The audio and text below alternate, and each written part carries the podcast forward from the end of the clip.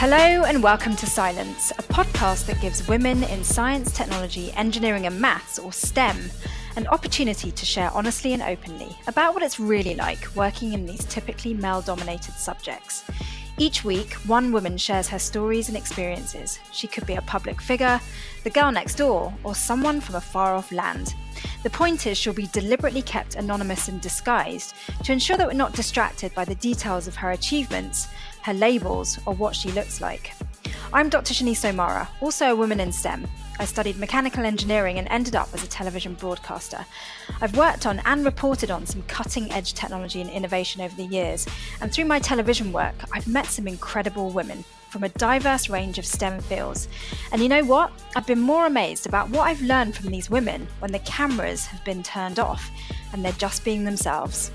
These women have amazingly impressive CVs, but most importantly, they're human just like the rest of us, and it's that off air honesty that I'd love to share with you through silence. This week, my guest is in the field of virtual and augmented reality. Hi. Hi. How are you? I'm doing well, thank you. How are you? I'm good. Thank you so much for taking the time to be on this show. Absolutely, it's a pleasure. We met briefly once, and I remember thinking, what an unusual and unique character you are. Oh, thank you. I that's exciting to hear. I that's a good impression, I think. I definitely wanted to learn more and find out about your journey through STEM. So I'm kind of excited that I get to hear all about it now. Mm-hmm. So, virtual and augmented reality. Yes. What does it mean? Yeah. Uh, when you were introducing me, I was like, oh, maybe I should have, because it's such a combination of things, right? Because I'm kind of, I'm, I'm really a software engineer, right? But I'm coming from a background that has more of an artistic kind of feel to it. So I feel like augmented and virtual reality kind of blends those two worlds of highly technical, kind of high level thinking, and being a creative person thinking about these new technologies and how we can use them in the world that in a way which helps kind of um, aid in in research basically right. and design. I mean it seems like such a new technology um, in the grand scheme of things. It is and i think that there's still there's still a lot to be learned i think with the way that we kind of perceive these new buzzwords right? Ar and vr or augmented and virtual reality are these like oh my gosh so exciting but really what does it mean? Um unfortunately i feel like a lot of the time the creativity gets squashed based on you know like silicon valley and people investing in things and suddenly like a product takes off but we don't have enough content or we don't have enough time to really develop the software. So it's this kind of interesting world right now because i think that people are still thinking is it going to be the same thing that happened like in the 80s and early 90s with vr where it was like this cool, awesome thing, and then it just kind of flopped. Yeah. Um, Are we still in a climate of not really knowing how to apply the technology? Well, I mean, I think it's kind of a sensitive area because the work that I do kind of tries and to make it as literal as possible. So, aiding in research and design for science and engineering. Now, I think what really drives the technology is probably on the consumer side going to be video mm. games um, you know, when you say augmented reality, people are like, what? And then you're like, Pokemon Go. And they're like, oh, that. So, you know, holding your phone up to something and seeing something. Um, I get excited about all of the applications where that kind of uh, lesson can be learned by just having a phone in your hand. You know, like, you know, thinking of having an augmented reality app where you can actually go outside and test, you know, see something visual that shows you the air quality and then like compare it to another place. Like that kind of stuff makes me really excited and how you can use that to kind of tell a story and use real science and data and like, yeah when I start talking about that, I think people get a little bit overwhelmed. But I think until those applications become more of an everyday thing that people are used to outside of like, you know, our Snapchats and our, you know, just games, um, I think it's a good entryway, but I think there's so much more to be learned. I'm completely amazed with some of the senior developers that I've gotten to work with and the things that they are able to do kind of very easily, as well as, you know, uh, a new generation of these younger programmers that you know create really interesting content based on like problem solving for something either they need or a friend needs or a way to connect so i think there's a lot of good things to be done um, i just hope it doesn't get squashed by you know investment from bigger corporations or mm. you know it getting swallowed up into something like unfortunately you know hollywood yeah. or the industry where suddenly it has a specific place to live. I, I, I like that it's kind of this wild west as people say because i think it's quite malleable what you can do with with the content right now. Where do you see the technology going? Well i mean for me i do think about the beauty of having kind of this kind of technology mostly for used for training purposes very directly mm-hmm. you know for instance um, if you're a brain surgeon you're able to perform virtual brain surgery in a way that makes you feel like you're actually doing it before you go ahead and do it so uh, you know, being able to explore remote locations before actually having been there, you know, doing science, for instance, in uh, by a hot lava flow in Hawaii where you couldn't be, but you can get the data from it and stand on the surface of that place. So these kind of these kind of like wild ideas, I don't think they're that far away, to be honest. I think it's just shifting the perspective and also inspiring kind of this new generation of programmers. Um, and I especially tell this to to females that are going into coding or are interested in it. You know, th- there are all of these other ways that you can implement your knowledge now and and you can be quite creative. You don't just have to make like a website or a piece of software um, it can be something that lives beyond in this like kind of third world now that augments our world and I, I find that to be really exciting. I think most people they you know a, a lot of times too people just say like oh like minority report and i'm sort of like sure. I mean that's what everyone pictures when they picture um this technology. Yeah, you know, it's like I want the menu where you swoosh things around, and you know, I've worked in a lot of um, places where uh, there have been designs that try to emulate that, but what is that outside of cool? Like, how does that help anything? Um, I think even for rehabilitation, I find it to be really beautiful to think about. Um, transporting people let's say someone that's differently abled and not able to uh, be as mobile anymore you're able to put on a headset on that person and perhaps like do photogrammetry or scan um, the place that they grew up and so they're able to like virtually explore that space by just like clicking around virtually or they're able to explore italy because they've always wanted to go there but aren't able to anymore. So these kind of ways to you know train our brains to to explore these places that otherwise we wouldn't be able to um, and especially to those people that i think it i think that's really my vision like i think it could be a really beautiful tool for humanity. Now that said uh, we've all seen episodes of dystopian sci-fi or read those books um, it could go either way i think it's interesting to think about the implications of like big industry taking it over and you know i don't really think i don't think about that too much because i am a serial optimist so i'm always like the world is beautiful and we all want to do good things. I mean you really do sound on the cutting edge of this field um, but you know in the grand scheme of things it's a relatively new area of science. So as a kid was this something you imagined you'd be involved in? I mean, how did you end up here? Well, um, I don't know. Yeah, that's a good question. How did I end up here? I'm a little bit of a weirdo. I I had a hard time kind of delineating what I liked more, thinking creatively or thinking kind of mathematically or in a scientific sense. So I kind of always combined the things into one. I also didn't really have a dream as a child. I just was very content with what was happening right now. You know, I remember at some point I was like, I want to be a checkout clerk because I want to figure out how the scanner works. and my mom was like, okay. Um, well, it's an attainable dream. Is it safe to say that you were a very curious child? I would say, yeah. I I was always I, I very much grew up outside, like exploring. I was very into biology and animals and just collecting rocks like a crazy person. and then also doing like you know mandatory kind of shows. Like I would sell tickets to my whole family and be like, "There's a show in the living room at 4 p.m. Don't be late." I But did then I would like, yeah, it's amazing. It's like so fun. And then you know, I think by the 14th time they've seen you dance through the whole, uh, like Elton John CD Oh that god, you've like you. listened to way too many times. yeah, then you know, I think my parents put up with a lot, but I, I guess I was I'm, I was entertaining.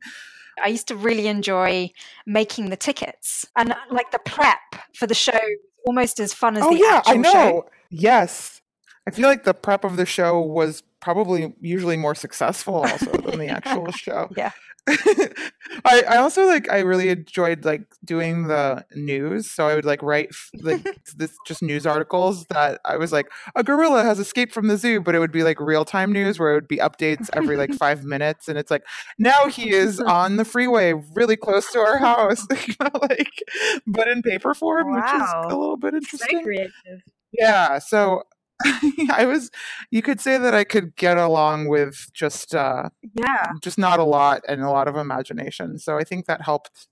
I think that kind of I think also being encouraged to grow a skill set um cuz you know, I play music and I was really my parents like were like, "Oh, you're into art, so let's learn about the history of art and learn about these different applications and different cultures that create certain things." And that got me into like the idea of anthropology and the study of you know time and how we've evolved and how people evolved and then that goes into like a whole it, it was just incredible to me i was like wow um when It sounds like there was no limits to your interests. i guess yeah i mean that's why it's kind of problematic i think in my professional career because especially at an early career place and I, I don't know you you had a pretty specific major but yet now you're doing this which is really in, interesting as well and i'm sure when you started being interested in broadcasting people were like uh, well you don't have any experience How does that fit? yeah Yeah. and you're like well how am i going to get experience if you don't let me have it right that was always my Was that your experience then? yeah you always yeah i think experimenting? I was experimenting and I always had like a very uh let's say like colorful CV where it's like I did feel like I could do it all. You Mm. know, I, I felt like I can figure out how to record sound and make some video or I can write a script or I can, you know, do some research or, you know, I can lightly code a little bit. And I found that especially in my early career, and I've always wanted to just do a lecture where we just go through because people, you know, you meet people in the sense where they're like, oh, I've been successful and I've had this and this happen and it's all very impressive. And I remember being younger and just being very upset by, well, not upset, but it makes you feel a little crappy. And especially in this world of like social media, I think we're always inundated with this, you know, success and, you know, this is how it happened. Yeah. And the next thing I knew, I was the greatest. But, you know, doing a lecture about how many cover letters I wrote that were never responded to, to like places that I feel like now would would love to talk with me. But then it was just like I was not important or my skills were not being seen by them on a piece of paper. Mm. So I, you know, because of that, I always I always give people chances. Like I see I see people having a multitude of skills and I find that to be great because that means that they can kind of um they can kind of just go with the situation. I think that there are peop there are careers and things that you need to be very very focused and that's why I'm not a programmer and that's why I didn't have the time to that's why I didn't want to be like the best programmer ever, which I'm not at all at all. Um, but I also just can't sit there in front of a computer because I'll be like, huh, what's that over there? And then I'm like, maybe I should draw something. You know, I just Yeah. get distracted. And the next thing I know, it's like, what am I doing? what time is I it? I mean, I have to say, just listening to you, I just feel so motivated to go do stuff. Um, it just sounds as though you've never doubted yourself. I mean, if you have diverse interests, brilliant, great. yeah. Because I'm getting the impression that whatever you did turn your your focus onto, you would excel in it. No, that's true. I think I have this thing where I just I think I get a feeling about something and then I'm like that's what I'm going to do and I will make it happen. And I'm so dead set on it that and there isn't an option to not have that work out. Which is a very strange thing which is like an overconfidence. Of course, I think it's difficult. I think it's difficult for women um especially in these fields and especially I feel like in tech um because you do find yourself in rooms where you're probably at the lowest ratio of diversity. You know, you're you're surrounded with men, and it's interesting because these things still happen. You know, before I think before when I was not um, when I was just starting out, I didn't notice things just because I was just like really looking forward to working through whatever I need to work through, improve myself and whatnot. But now, after having enough experience, and then still you're sometimes in a room and sometimes someone's like, "What she meant to say is," and you're like, "What? That's not what I meant to say. I meant to say what I said." Um, and actually, speaking up about that um, is uh, is I think very important. But yeah, I mean, where does the overconfidence come from? The overconfidence i i don't know. Has it always been high or has it developed over time? I feel like it's developed. I mean definitely i would say during my middle school and high school years i was not you know what though? I still was pretty confident. It's weird. I don't know. I just i think i don't i guess i never made excuses for for the way that i was. Right. and i i guess people thought it was strange and that i i know was never perceived as like an overachiever or anything, but I always did well and I was just always very motivated. I mean, like, of course, as someone that was, I was not feeling great about myself, I think, when I was 16, because I think it's an awkward time hmm. in anyone's life, um, particularly for me, uh, because I was trying to also, I was very driven. So um, I was trying to figure out already what I wanted to study in university. And I was getting extremely confused because I was really into fine art, but I also really loved biology. And I also was very angry because I didn't have good math instructors in high school. So I was just mad because I felt like I wasn't learning in the way that I wanted to learn and that mm-hmm. I wasn't like achieving this peak that I knew I could get to if I was correctly explained um how things functioned in a more kind of like you know I think math was quote unquote hard for me, but I also I think I'm not saying that it's because I'm saying it. I'm saying it. I'm saying it's because of the instruction that I received. I don't I think learning math, especially chapter to chapter, like I did in my schooling, where there isn't an over kind of arching connection in theory of math and how everything relates to each other can be really hard to grasp like some of these concepts and and all you see are like numbers on the page. So, yeah. Um, or you try to memorize a bunch of stuff and you don't even know why you're memorizing it. Yeah, the way the way people are taught isn't necessarily the most effective because I think a lot of students um, are under a lot of pressure to just get through content without actually ever being explained um, as to why they're learning the content. You know, the greater context. Exactly. Yeah, and I think that that's unfortunate. I had some people in my life, which was great, that kind of did explain how everything connects. And I remember after sitting down and kind of understanding the theory there, I was like, okay, this this makes more sense. It's like learning the history of something without seeing how it connects on either end. How are you supposed to place that specific event? You know, it's impossible. Well, that's what I wanted to ask you next is um, were there people that inspired you or things that inspired you? Yes. Um, I mean, I was always very inspired by music. So I think that really drove, I think music motivates me to feel certain feelings and I use it as a tool to be like, okay, I'm going to feel motivated today and I'm going to listen to this um, song that always makes me feel awesome. Um, and I, have had that since I was a kid. Kind of the dri- driving. It's like you know the soundtrack of your life, whatever. That's kind of cheesy, but I do believe it's a good motivating tool. Um, and I mean, my family was very great, um, specifically my brother. I think it's cool to have older siblings that help you kind of understand things. Um, he's someone that was explaining things to me at a very early age, and he's older than me by six years so it was i always felt very cool and like he was letting me in on these like cool adult secrets when in fact he was just like it's probably good for you to figure this stuff out early because then i've always because of him in like a very positive way felt like i was more mature and was like able to kind of think ahead to the next mm. steps that i wanted to take even at a extremely young age did he go into stem he did. Yeah. He's uh he's actually a computer programmer. Okay. So there was STEM in your family. It's not like you uh did in these subjects and yeah. kind of yeah. didn't know. Yeah, my mom's my mom's in science and my my father's um in engineering. So but the things that they actually ended up working the fields they actually ended up working in did not directly touch those fields, let's say.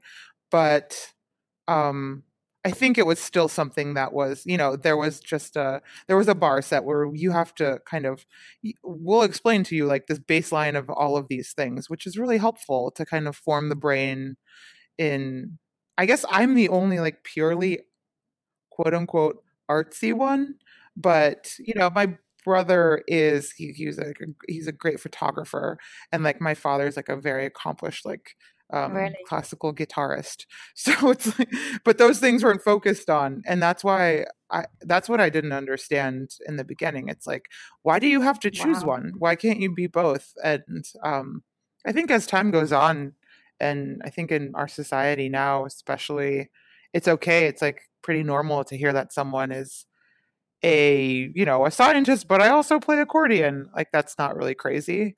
Um, but I think in the academic system, uh, you have to choose. You have to yeah. choose. And I think, you know, and you have a PhD. I mean, there you absolutely have to choose. You can't. I mean, you can kind of measure, but you have to focus on one thing, and then you don't have time to do other things really, unless those things relax you. If you have time to relax, which. Yeah, I mean, was that not your journey then? Because um, you are heavily in STEM now. Yes.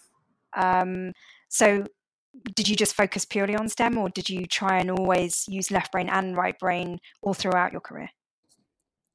I think, yeah, I, I use both. I've always kind of, um, when I wanted to focus bo- more on the, more on the kind of art, artistic side of my thoughts, I would kind of always be in fields that touched like science communication. So I'd be ingesting information from scientists and trying to relay that into something that makes sense for the rest of the for, for the rest of the world um, and that really i think that's where i learned most of my skills in communication because talking to people that have studied like one species of bird for their whole entire career um, and the way that they speak about it is it, it, sounds you know completely foreign and having conversations with those people and being like can you repeat that except for explain direct like every single word that um, i didn't understand and here's a list of the words i didn't understand um,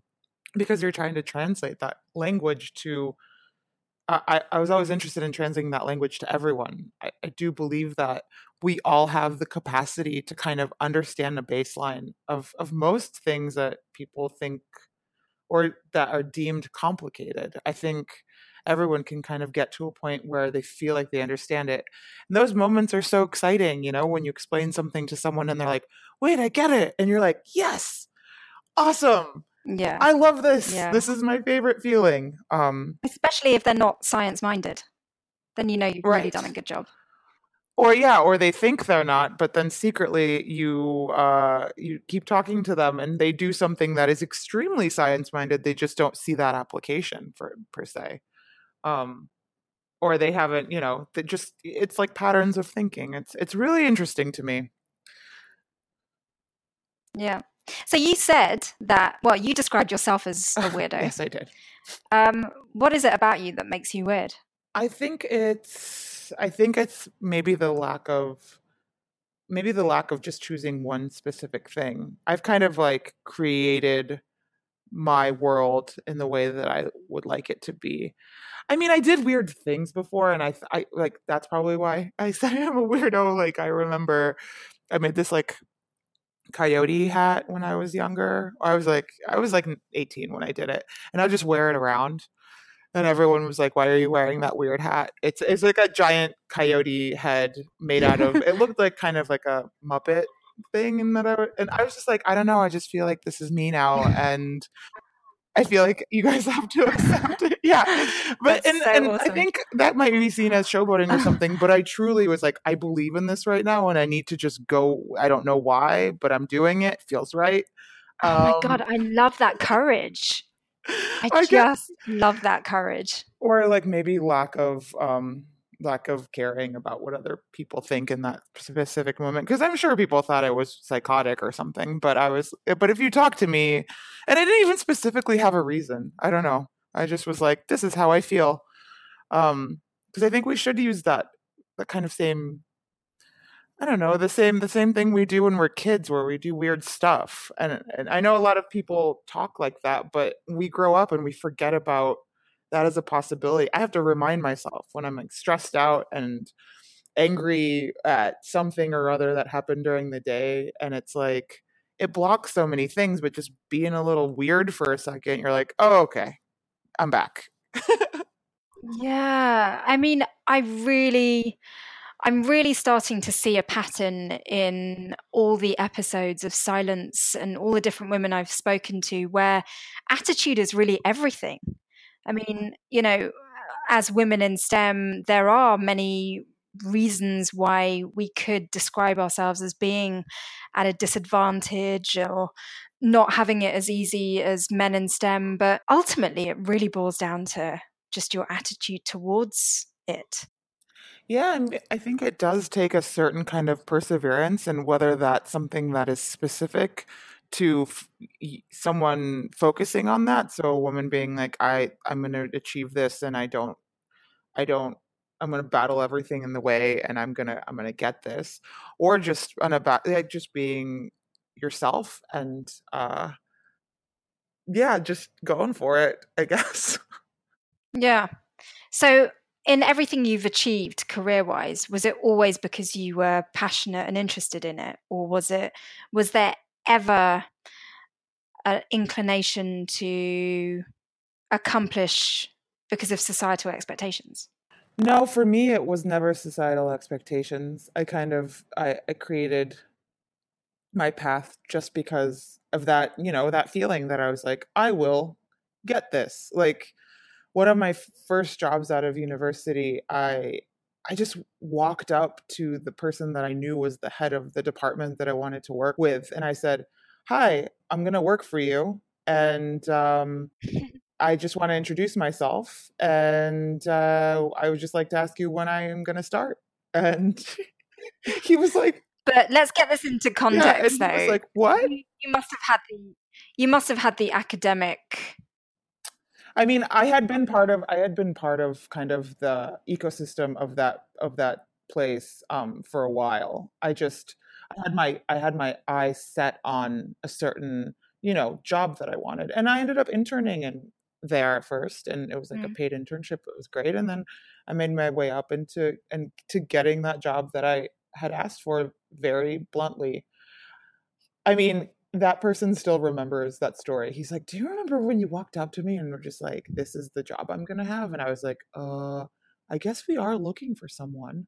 and I think back on that and I'm like, "What is going on in my head?" But I think I just I think it was like, you know, when you just go for something, you just kind of blindly you, you almost like don't remember it step by step because it's like maybe when you're singing karaoke or something, you're like in the moment and you don't remember. And then afterwards, you're like, how did I do? Was it cool? Did I do a backflip? I feel like I did a backflip.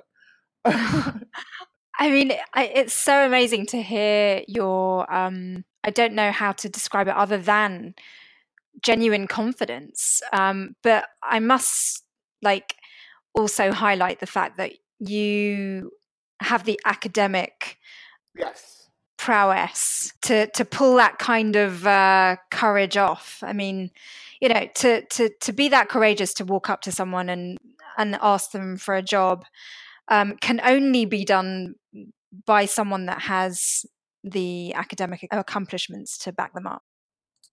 It's true. I mean, you can't. Yeah, I guess they're not. Someone's not going to listen to you if you have nothing to show for yeah. being passionate for that sort of um, career. Yeah. But that being said, I mean, I think I feel like you could give. I think there are these like squishy areas now, right? Where you know, in the field that I work, for instance, uh, there 3D development's really important and building things out, like building these virtual worlds. I think it opens it up for it being someone that is highly technical, that could be like a programmer for, per se, but also could be someone that's a really amazing 3D modeler, which is more of like the artistic sense. So if someone that had that skill walked up to me and said like i've actually never coded um, anything but i do these 3d models and i'm interested in in working for you and they had like an awesome portfolio i'd be like okay let's try it out because we also live in a day and an age where people do try and take shortcuts. You know, people see certain, I don't know, figureheads in social media who have hit the big time and they don't know that there's been a lot of groundwork to get there.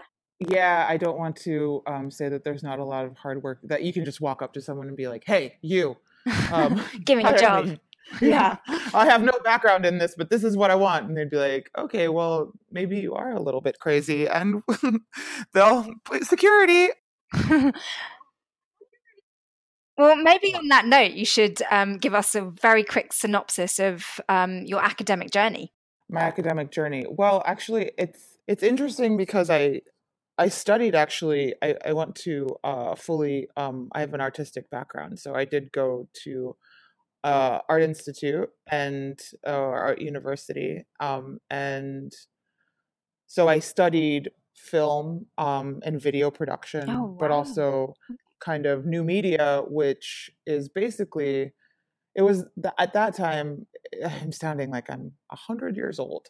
Just pretend that I'm 100 years old. No. uh, the new media then meant like so many things. So it was like sound design and uh, things that pertain to the internet in any way and, you know, programming and creating like robotics and like, it's like this crazy fun world. Um, and in my university, it was really kind of, I guess, um, encouraged to be super conceptual. Um, and from a very early time, it, it was it's probably the the coolest film video experience for me because I wasn't asked to create movies, which I never wanted to ever make.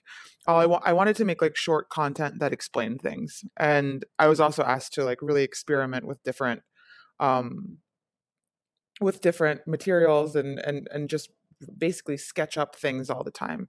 So it's really exciting. Um, and then on the side, outside of my studio classes, I just loaded up on science and math. And actually, I took so many courses that they were like, you have to stop taking these classes. And I was like, I will not. I don't even care if I get credit for them anymore because I need to feed that part of my brain. Otherwise, the art part of my brain stops working. Um, wow! I was like, no, it's a very, it's a, it's a, it's a combination. It's a balance that needs to be uh, maintained.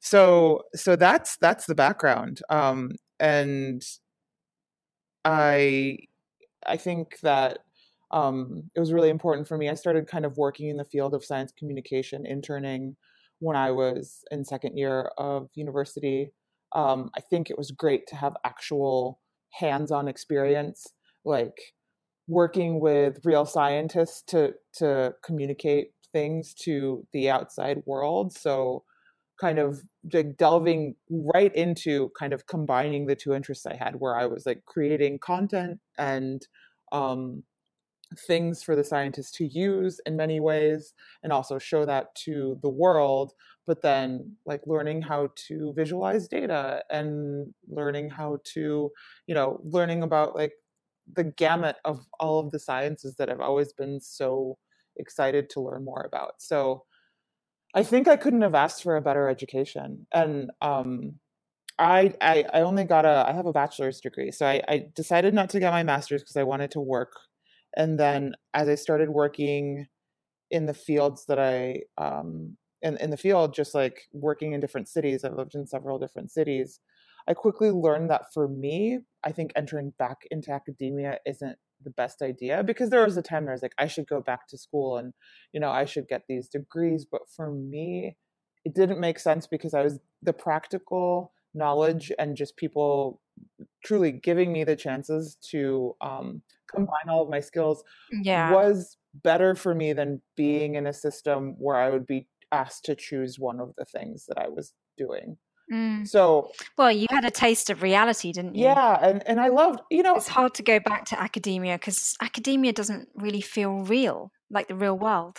arts, uh, the, the art studying that I did, you know, people have critiques and you have these like intelligent conversations and everything's like based in theory and you're in this like warm little bubble even if it's sometimes negative feedback you're like being constructive and you're like yeah and then you enter the real world and you're like wait what that doesn't happen um Yeah. at all and I think it was a shock for a lot of people, but because I didn't actually want to be an artist, I wanted to be someone that could do things to help other people um, through kind of communication. I didn't have a problem. I was actually very excited to finish school and, you know, mulled Mm. over a lot of opportunities. And still, like to this day, sometimes I'm like, huh, maybe I should go back and get another degree. But then I'm like, I don't, then there will be all this time wasted where I won't be able to do all this other stuff in the real world. And I think real world experience is very important to me because it's the way that I can kind of connect back to humanity. And that's my most It feels genuinely science, sciencey, Yes. scientific. Yeah, it is. Science should be about sort of satisfying curiosity, experimentation, failing, Right. learning, and academia can sometimes be caught up in like protocol. Yeah, and I think it's also important to this took me a while to learn as well, where you know, to ask people that are actually more skilled in the areas that you're interested in to help you and to create this like team dynamic and collaboration instead of trying I, I had a problem for a long time where I tried to do everything myself. And it's just crazy and it, it's it's a waste because you know working with people and collaborating with people is exciting so i don't need to be the world's best designer you know i can ask someone that i deem to be really skilled to do some stuff with me and they will probably want to or if they don't there are other people it's you know kind of real world real world school Yeah. i guess uh real life i guess is what you want to call that So, on a personal note, I often ask my guests, what does having it all mean to you? Having it all. Oh boy. Oh, that's a hard question. I think that for me, like mind wise, um, it's being in a career that I like and living in a place where I feel safe and happy.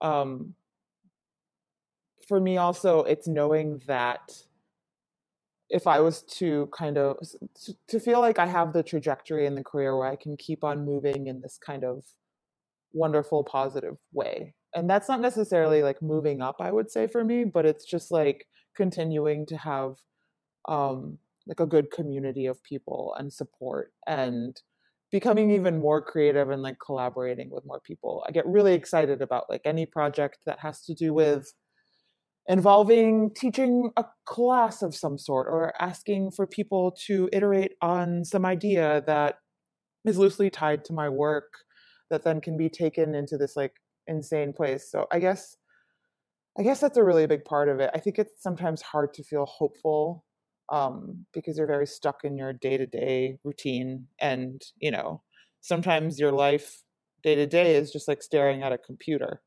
I guess not losing sight of of this excitement that I'm showing you here.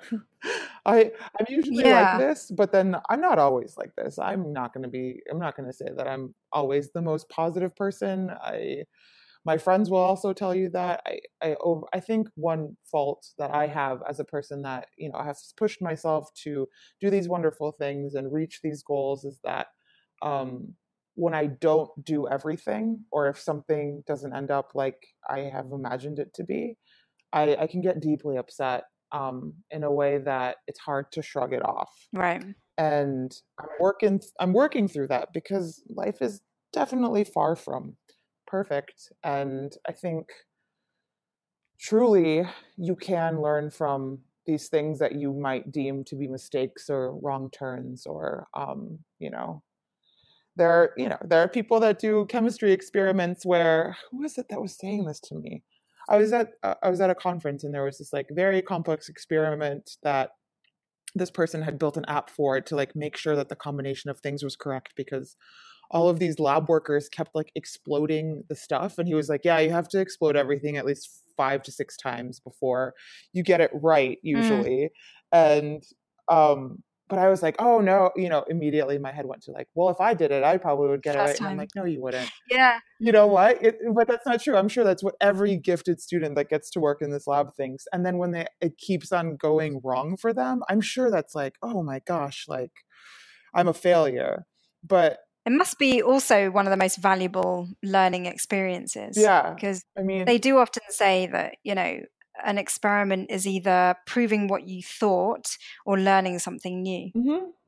Yeah. Um, but it can be, yeah, especially if um, you're kind of naturally talented at a lot of things, it must be quite a harsh lesson to have to learn when things do go wrong. Yeah, or remembering that it does take practice to be very good at something. You know, we're born and we're naturally gifted in certain things. Mm. um, mm. and then it's hard to be good at things that you have to practice in but practice does make you better and i think as a kid you kind of know this i mean i learned it through playing piano i remember being really bad at piano and then i was very good at piano because all i did was play piano for like five hours over and a day. over yeah. yeah. And that it's a that's like years and years of training um to play a concerto you know and then mm. you kind of forget about that in, in in like your day to day life, especially when you're in a professional atmosphere. Sometimes, like it yeah. takes even practice to be able to properly talk to people and understand their personalities and like succeed in relationships in a professional sense sometimes. Yeah, or even personal. I mean, yeah, personal. Yeah. Having having it all is an interesting question from the perspective of being a woman in in its entirety is there any thoughts at your stage in life about sort of motherhood or any of those kind of issues? So that actually recently became something that I was always like, oh, I don't know, but I think it's something that's very attractive to me now. Um, What's changed? It, well, I, I think it's kind of like re-examining how my family structure was. I come from like a very small family, and suddenly this idea of of creating a family of my own and that my you know or my my family can can connect to and kind of I don't know. It seems very attractive all of a sudden. I don't know. Maybe it's chemistry in my brain, mm. um, or even sometimes maybe age, because I think women yeah. go through chapters and before, I mean, even two years ago, you would ask me, I'd be like, oh my gosh, no, I don't even want to think about children. But, or it's like, I, it, it, even became a point where it's not even having a partner. There was a, there's like, when I started really thinking through this stuff, I was like, you know, I could just have a child on my own. You know, there are other options, there are ways to do this. You can adopt a child, you can do this and that. And, it it made it much more attractive to me to even think about it how I could do it without necessarily doing it in the quote unquote prop conventional, conventional. way. Yeah. And, and that I think that was really exciting. And either way, it's like it would be beautiful to to share um, a family with someone. Not that said, I'm I'm not ready to to do that yet, but it's definitely something that yeah, I I think is a, something that I would really enjoy and something that I would want in my life. I don't know exactly how yet that would look for me. I haven't really done the research for myself or had the conversations with with my partner, which seems like a good first step. Um, Does your STEM career accommodate that? Because I think sometimes I haven't actually even asked you the question. You know, how is the gender balance within your field? It's in my specific field. It's it's not very good. Um, there is a balance, um, but I would say that uh, there are not many women that work in my um, kind of area. Um, that said, I do try and do a lot of work to kind of widen the pool of applicants that we get. Um, so, because there are so many different places, it's all about where you're asking for people to come and be interested in the job. Um, and I've I've made it kind of a mission to to widen that pool and to just excite people about the work that we're doing.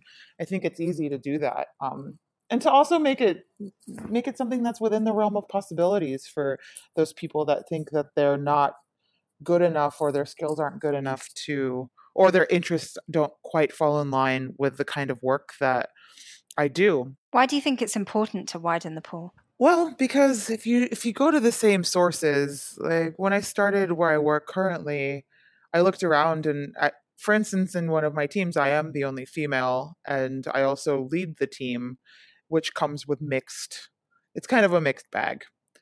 Um and sometimes I'm listened to, sometimes I'm not, and I'm not trying to be a demagogue in any way or kind of, but I'm questioned a lot, and it's interesting because that dynamic I think didn't happen when there was a male leading the same team. Um, mm. So you know, I look around, I'm the only female, and I think it would be it would be nice to you know we we get applicants from certain places and we always i think people are used to going to the same kind of recruitment ceremonies and this and that.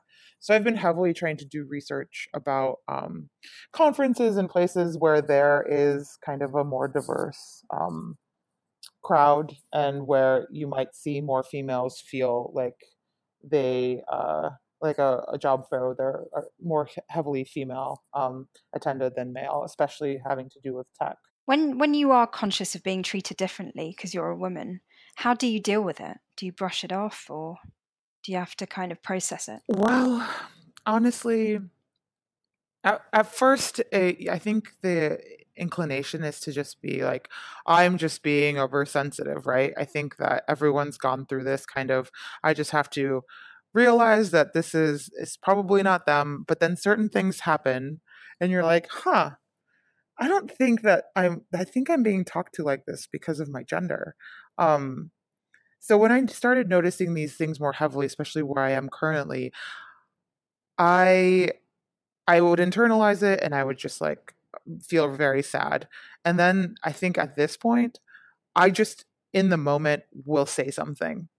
Like this feels very gendered to me is a phrase that I have said several times mm-hmm. in the past two weeks. And met, that's interesting. Met with, gendered. Yeah, I was like, this feels like like it. This feels gendered. It feels like you're saying this or giving me this task because of my gender. Um, and it's met with a, a lot of tension. Like it's like, oh no, that's not what I meant. And I'm like, well, let's just discuss this because this is how I I feel and this is how I'm interpreting this comment. So. Yeah let's make sure that that's not what this is. So kind of taking the power back.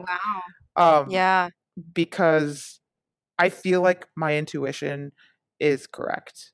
You know, I would the thing about oh, it's probably just me. It's probably no. I th- I think when your intuition says this feels like something that's happening or I'm being talked to in a way that is because I'm a woman. I think you should one should act on that uh, I'm I'm really at the moment where I where I will speak up, um, because how else are you going to earn like the respect or be in the place that you want to be? And or maybe that's how you figure out that's not the atmosphere that you want to be in and you rethink your job um, and apply for something new. You know these are all i just don't think i have i, I have all of these ideas. I ha- i'm a very excited person.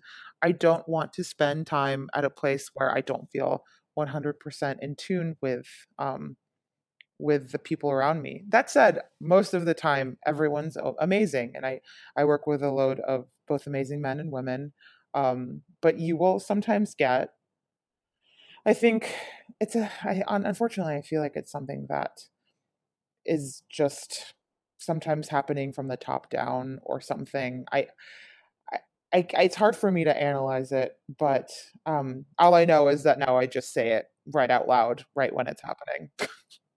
it sounds like you're you're calling on your courage that you and confidence that you've always had, and really just um, rolling with that. You know, just not letting your gender or other people's perception of your gender uh, get you down. Yeah, because also I feel that a lot of the time in uh, in work atmospheres, people don't people don't speak up about anything. You know, there will be a lot of tension between two people because they're not talking about it. How are you mm-hmm. supposed to move forward and make things better if you if everyone's just keeping to themselves i think it's important to have direct conversations i also think it's important to like flag things at a higher level if that needs to happen of course but for these things it's like i feel that this is how i'm perceiving this. Am i incorrect in in, in having the conversation? Um it's not to make someone feel uncomfortable. It's to say hey you've made me feel uncomfortable. Yeah. Let's talk about why and let me understand where you're coming from. I'm i'm not like pointing my finger and being like you're a sexist person. Mm. i'm just like when you speak this way this is how i you know it's it's mostly for things like what she meant to say was you know in a mm. group or something i think that that's an inappropriate statement um without checking in with the person or having a discussion just like putting words into the mouth of someone that just said something so it's kind of like giving people a chance by just saying, "Hey, did you did you mean to say that?" Right, like, because I think a lot of the time people are like, "Oh my gosh, that's not how I meant for that to happen," mm, you know? Yeah. yeah. And then you're like, "Okay, oh, that's fine. Um, I just wanted to just have a conversation." And and I've never had it met with any aggression or it's just and or even it's not even an apology. It's just like bringing attention to something. Yeah, bringing it out uh, in the and, open yeah in a very like, kind of peaceful way not in like hey yeah it's kind of a very refreshing way of handling it because i think some women um, just don't speak up and um, mm-hmm. have to work extra hard to prove themselves and they take it upon themselves to do that have you ever felt the pressure to prove yes. yourself I have, and I've definitely worked in less healthy atmospheres where I did have male um, bosses that would treat me horribly and say and do things that were completely inappropriate. But as someone that was like starting out and um, wanting to prove myself, I would just like quietly do my work and, you know, discuss it um, with my coworkers, sometimes with my female coworkers. In one of those instances, I actually, when I when I finished that job, I really did not hold back in my exit interview, which I think is an important thing to do, is to really give them feedback.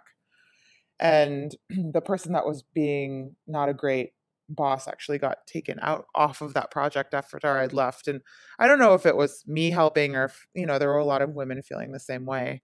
Um, but it felt good that there was like a change because I thought about he managed mostly women and he was just not a very uh he's not very skilled in communicating with women and he's not very uh, appropriate in the way that he talked to women um and it felt good that we kind of like band together or whatever happened for him to get taken off these projects it felt very nice um it was like a small little like yay yeah, I mean, your self belief is really, I just wish I could bottle it and then get drunk on it. I, I mean, it's just so inspiring to hear. Um, I don't know, just you don't compromise on yourself, which I just think is so important.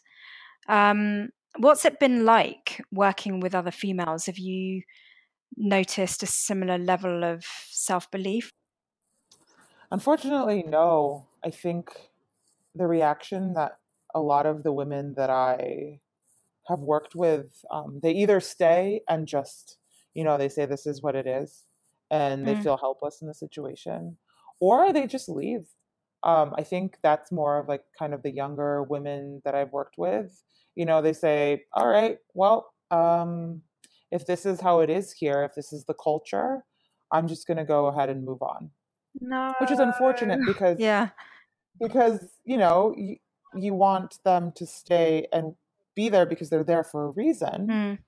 but they feel as if they can't do anything and to take their power back they have to just move to a whole different like culture and, and work atmosphere which is unfortunate um, i've been told that i'm seen as someone that's kind of um, recently someone left um, in my department and she mentioned to me that she feels like she couldn't change the culture but she really feels like i could do it if i really put my mind to it and she was like it's very exciting for me to think about you you making strides here How do again you feel about that that? so Having that. I mean, I, I was very, I was, I was very flattered at, to think that you know she saw me as this kind of woman that could that could kind of change the perspective, but it also gave me the confidence to start thinking critically about about the- I think it started this whole like speaking up and then talking to people about this and and not no longer just noticing things and letting them letting them go or trying to reason it to myself to say oh maybe i'm overreacting. Um because i think it's worse to underreact than to overreact most of the time and I, i'm pretty sure that you know it's just like oh, just thinking about moving through my career and and the times that I didn't like negotiate my salary because I thought that you couldn't, or I was told that you couldn't when you definitely always can. And these just, you hear about other women going through this time where it's like we always underbid for jobs and we always kind of, we fall into these strange statistics that I just, I want that to be different. And I want to, I, I know it's again like kind of in a I- in a utopia to think everything is going to change so quickly but i think if one at a time we kind of take the time to evaluate and try to make these small changes and it's hard it's hard to get the confidence to be like you know what actually i'm worth a lot more than this because for many people they're afraid that they're just going to lose their job if that happens and that's very much a reality a lot of the time too and that's terrifying. And i just um it angers me that that exists you know? I, I wish it wasn't like that. I wish that um, everyone could feel like they could just walk up into an office and say this is what i want. I'm indisposable and you know this is what you're going to give me and they say yes Which is what you did do. yeah i guess i mean i'm not going to say i was getting paid very much that wasn't the focus there um, No. but it was it was uh, getting your foot on the ladder so that you could keep climbing. yeah exactly So exactly to any Yeah. um, young female STEM starter uppers, what would you advise them?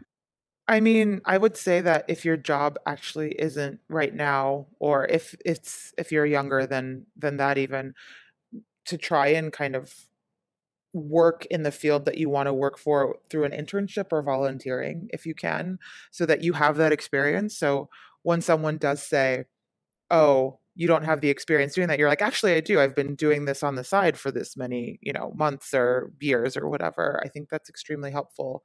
I do think also kind of I wish I could have a like a a, a class where I explain the feeling where you're like you have the feeling where you're like I need to go for this right now. But if you do see someone that, you know, at an event or at a like a college mixer or eh, if they're coming to speak to you at work like taking the time to walk up to someone and look them in the eye and introduce yourself and and tell them that you want to work in this field and open up the conversation, I think is important. There are a lot of times I think that people get shy, they don't think they can do it. They think the person's going to you know laugh at them or something that's never going to happen. The worst thing that can happen if someone's is, if someone says it's very nice to meet you but we're currently not looking for to hire anyone or wh- however they phrase it. But that's already they they've said hi to you. You're you're in there you know? I think that's very good and then it gives you the confidence to be like hey that wasn't that bad. Um you know? But I guess even before that, even before that, it's probably really important to figure out what it is that you do want to do because sometimes um, it's confusing yeah. especially you know you uh, are someone that was good at a lot of different things and it can be even more tricky to make decisions on your career if you are talented at lots of things. So i guess getting a clear idea about the path would be a good yeah then boiling it down to to what you'd like to do it can be a combination of things um, one of my favorite i spoke at an elementary school once um, or I do like a STEM outreach career day talk with them every year. And this was, I believe, a third grader. They send me um, very cute thank you notes, which always make me very emotional when I mm. read them because it's just like yeah. amazing. But one kid wrote, "You," he was like, "You taught me that I can make art and I can do science. You taught me that I can be a baseball cop." And I was like. I was like, does that mean a cop that plays baseball or like a, an actual baseball cop, like a new combination of careers that we've yeah. never heard of? Uh, and thinking about him, I was like, I guess it could be anything he wants. Like what he's picturing in his head is something super awesome. Yeah. Um, so combining things in ways that feel unnatural is available too. I mean, I I think, as I said, I work at this cross section of science and art where I found that cross functionality was in um, kind of augmented and virtual reality because it fuses them together. It's very imaginative, it's very creative. I think you just have to kind of sit down and see, you know, um, the the two or three things that you like and, and research and think about how those things can be satisfied in the ratio that you'd like them to be satisfied in an actual career path. Um, and that's kind of that is the first step. And it's extremely hard to figure out what you want to do there are so many people in the world that do something that they don't like to do and they've even chosen to even go to school for it um, because of many reasons um, and I, I i feel very very fortunate to be able to choose what i want to do as well and i take full advantage of the positivity of that and of um, of the places that i can go with it so it you know, trying to think about your life and plan it out is extremely difficult. I don't think it's easy for anyone. I think it's easier to let just things happen. But when you do have that control and that kind of critical thinking where you can really speak to things and figure them out when you're talking to someone about why they should hire you and you're like, synapses are firing and you're saying all the right things because you're just you're you're you know what you want um i think that's the most powerful tool that you can have when you're kind of trying to get to the place that you want to in your career. Amazing. Thank you so much for sharing your wisdom with us. Um, it's just been so Thank it's been so enlightening talking to you. Um, I totally understand now why you're doing what you're doing because it really is like a marriage of very different disciplines and it really takes someone with a lot of self-belief and self-confidence to to actually put themselves right at the cross section between different disciplines. And uh, yeah i can't think of a better person to be doing it than you. So thank you for sharing your experiences with us. Well thank you so much. It's been a pleasure. I feel like i could have this podcast be four hours long. That's it from our STEM guest this week. Wow, I feel utterly uplifted listening to her, and I, I just think confidence is everything. But, you know, not once did I ever feel that it was not sincere um, and she hadn't earned that confidence in a really authentic way. Thank you so much for listening. Don't forget to subscribe and catch you next week on Silence.